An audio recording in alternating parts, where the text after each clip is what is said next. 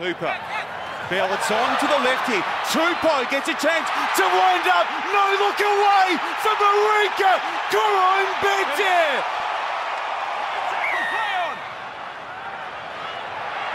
Marika for try number two.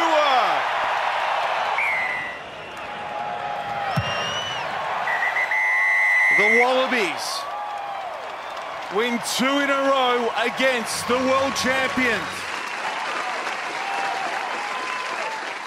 Yeah, that was the result from the weekend. The Wallabies have reclaimed the Nelson Mandela Trophy, two out of two against the world champions Springboks. And Mick Colliss is here. Just one moment, Mick. If you just stand to the left a little bit, we've just got a truck to do a bit of work here.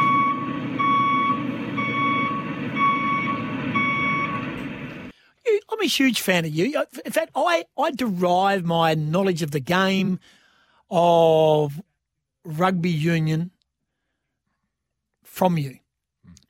A couple of weeks ago, we sat in this very studio, fresh from watching the Wallabies.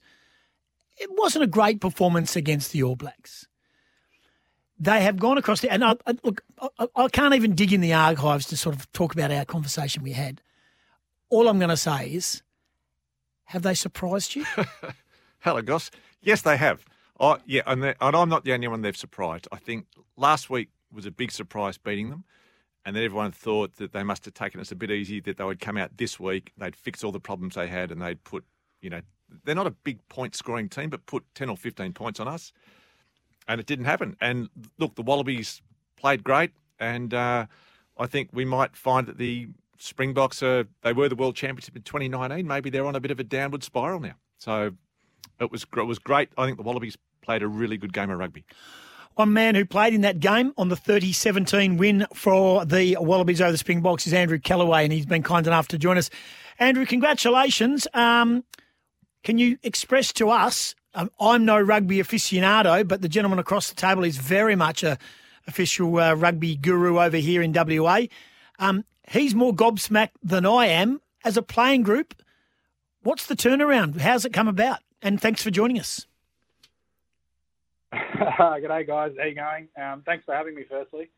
Um, oh, yeah, look, I mean, I heard you guys say before that you were surprised, but I think, um, you know, as a playing group, and, and I sort of said it during the All Blacks test and got a bit of a berating for saying it um, the way I said it, but um, you know, we, we, weren't surprised. I think we were, um, you know, we, we definitely weren't happy with how we um, particularly finished those games against the All Blacks. But, um, you know, there was lots of positive stuff in there. And um, for us, it was about uh, keeping those sort of positive things. So um, making sure that we didn't forget that we were actually doing some good things, but just tidying up the things we did wrong. And I think the weekend was definitely a product of that. You saw, you know, a lot of the line breaks and the attacking footy that we were trying to play against the All Blacks without as many um, errors. And the consequence of that was that we were able to score points and, and stop Springboks scoring points against us. So, um, you know, like as, as you guys said, it was a surprise for you guys. So it's great for us to be able to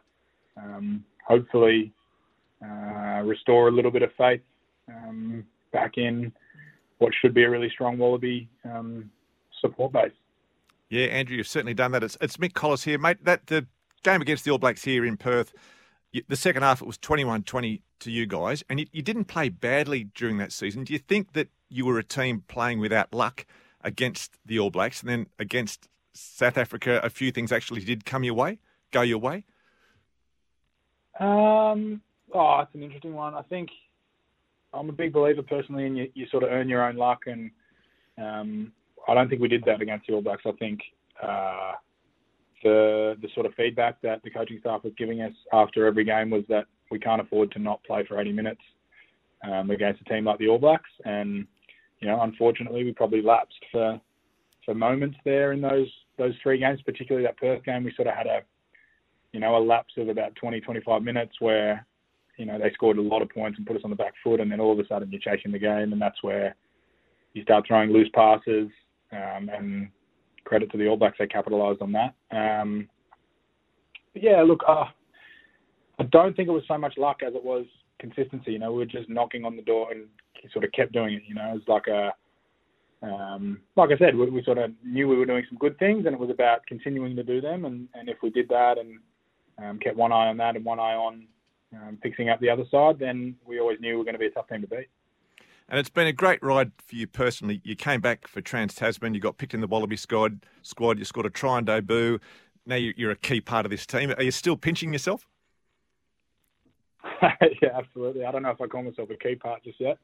Um, look, it's uh, it's been awesome. It's been such a, a crazy couple of months.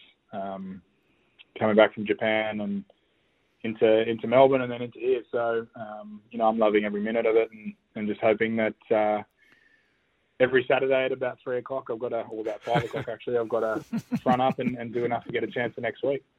I, I spoke to your brother Nick, and he said it's all because of him. All your success is due to him. Yeah, of course he said that. now, mate, you're you're a winger, and traditionally the backs are the, the people that the crowds come to see. But you've got a fella called Taniela Tupou who is a front rower playing in your team.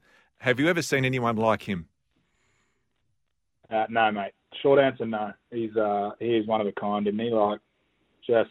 I mean, everyone's talking about the pass that he threw, which is nothing short of incredible. But you know, you look at a couple of moments before that, he's scrummaging, he's winning scrum penalties, and he's carrying tough through the middle and and uh, making line breaks through some blokes who are no slouches. You know, there's some really really big boys in that um, South African pack. So um, you know, it's great. It's just great to see Nella um, really thriving because he's.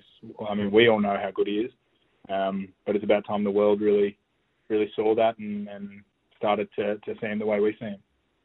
Andrew Kellaway, our guest from the Wallabies, fresh from another win over the Springboks. Of course, you've got the Pumas next. Uh, they got a bit of a touch up by the All Blacks. So basically, the championship's over. The All Blacks have virtually got a grasp on it, but you know, bigger fish to fry going forward, I suppose, for the Wallabies. And you just want to continue on this uh, on this form. What are you expecting from the Argentinians?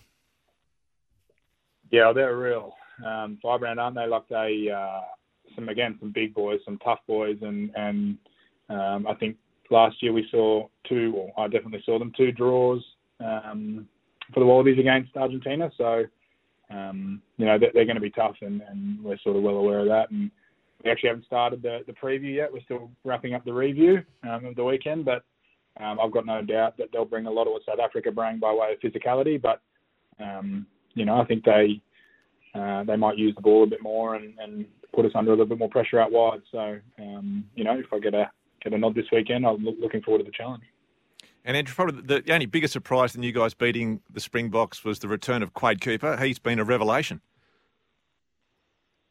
Yeah, I don't, oh, I don't know if revelation's the word I'd use. I think we all knew how good he was, um, and that's sort of attributed to by his 70 odd tests he had prior to to these two that he's just played. But I think, um, you know, you know, for me personally, it's, it's just great to see a guy come back from overseas and um, you know, get a bit of um, a bit of love because you know, in a lot of instances, guys like that leave because they're you know on the outer or someone coming in that's younger and got more potential or whatever. I don't know the reason why why Quade left, but um, you know, it's just great to see. I'm, I'm loving having him back and in the group, and um, he's such a great fella. And aside from the fact that he's um, uh, he's pretty easy to take some money off on the golf course, he's he's actually pretty good.